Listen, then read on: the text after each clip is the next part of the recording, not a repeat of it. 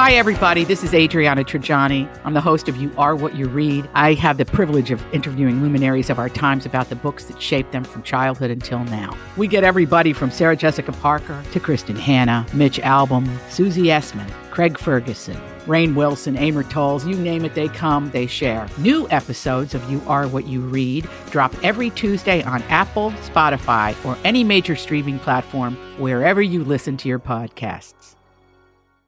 This is going to sound weird, but I'm married to a gay man. Oh, is that right? Does he know that? Yeah, yeah. I mean, it's not a secret. I mean, we speak openly about it. So he's gay and I'm straight, and I've uh, I- I've only recently uh, started sharing this with friends, and I was very surprised by their reaction. Wait a second. I'm really kind of caught off here. Like, you guys went into this knowing that he's gay, or was this a secret and he came out later? It was unbeknownst. Okay. Yeah, when we got together. Got wow. it. Got it. And and the reaction from your friends, they're like, we kind of knew. or what do they say? I mean, most of them they, they think I'm a monster. A monster?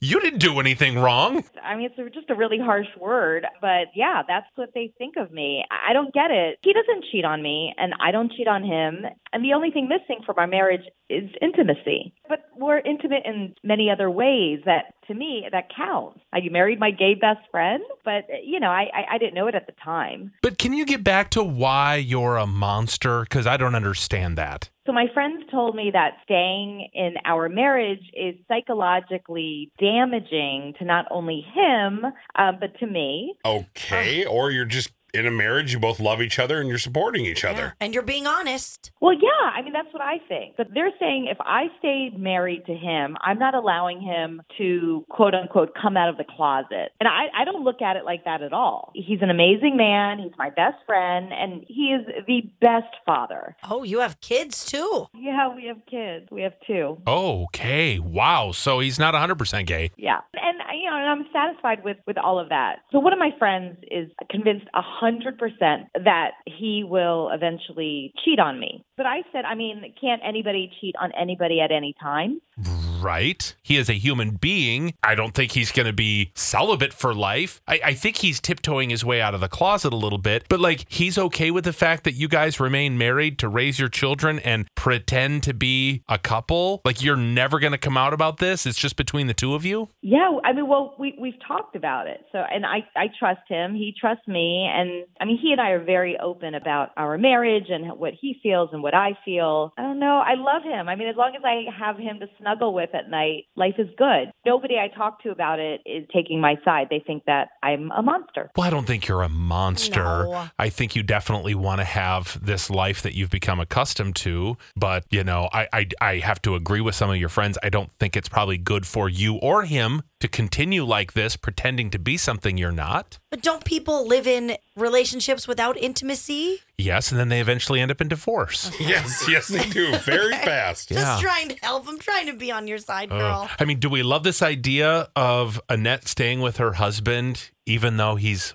finally come out to her after all of these years, after two kids? Do we love this, or is this a list? I mean, what would you do if this was your situation? Uh, this is amazing. This is Kia from Woodbury. You were married to a gay guy as well. Yes, um, I was married to. Uh, we're no longer together, but we were married for seven years. Yeah. We have two kids together. Um, I didn't know that he was gay until we married, and then later on, he was kind of discovering himself. He came out about like four years in our marriage. By then, we have a kid already, and then we have our second one. But I mean, eventually, uh, over the time, he started going out, and it's just something that you know I was in denial. I thought, man, he was my best friend. We have so many things in common Yeah. you know, he would always compliment you. He would do things with you like no other straight, um, you know, husband would do. Despite uh, what the future would have for us, Yeah. um, I would have no regret. Right. And it doesn't take away from the fact that he's probably a great dad. No, that's what she Yeah. said. Yeah. And Yeah. Uh, for Annette, that's great. But but to continue putting on this charade and living this life and not being who you really are, I still don't think it's fair to call her a monster. No, No. it's not. And I guess it's not fair to, uh, if he's never had a chance to be in the lifestyle that he wants to. Tony, you're in Shoreview. I am just floored. You went through the same thing. Oh my gosh. I I did, and it it gets worse because he was in the military when we got married. So at that time, you know, you couldn't come out, but we were married for a good four years after I had my first child before he disclosed that he was gay or he used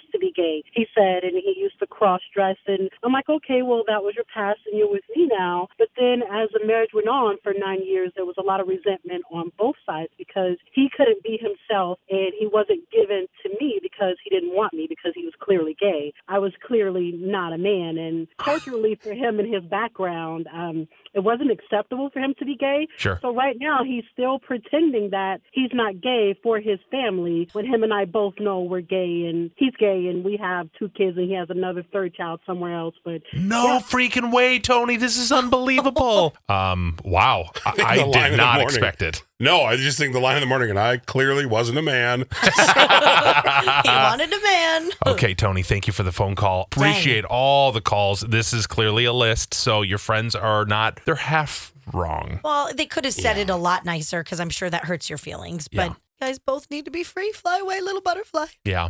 To be your best every day, you need proven quality sleep every night. Science proves your best sleep is vital to your mental, emotional, and physical health. And that's where the sleep number bed comes in. And let me tell you, ever since I've had it, my sleep IQ score is just going higher and higher. And did you know 8 out of 10 couples say that one of them sleeps too hot or too cold? Science tells us regulating your sleep temperature leads to higher quality sleep. For many couples, temperature struggles are a real challenge. So here are some tips to help you both sleep just right.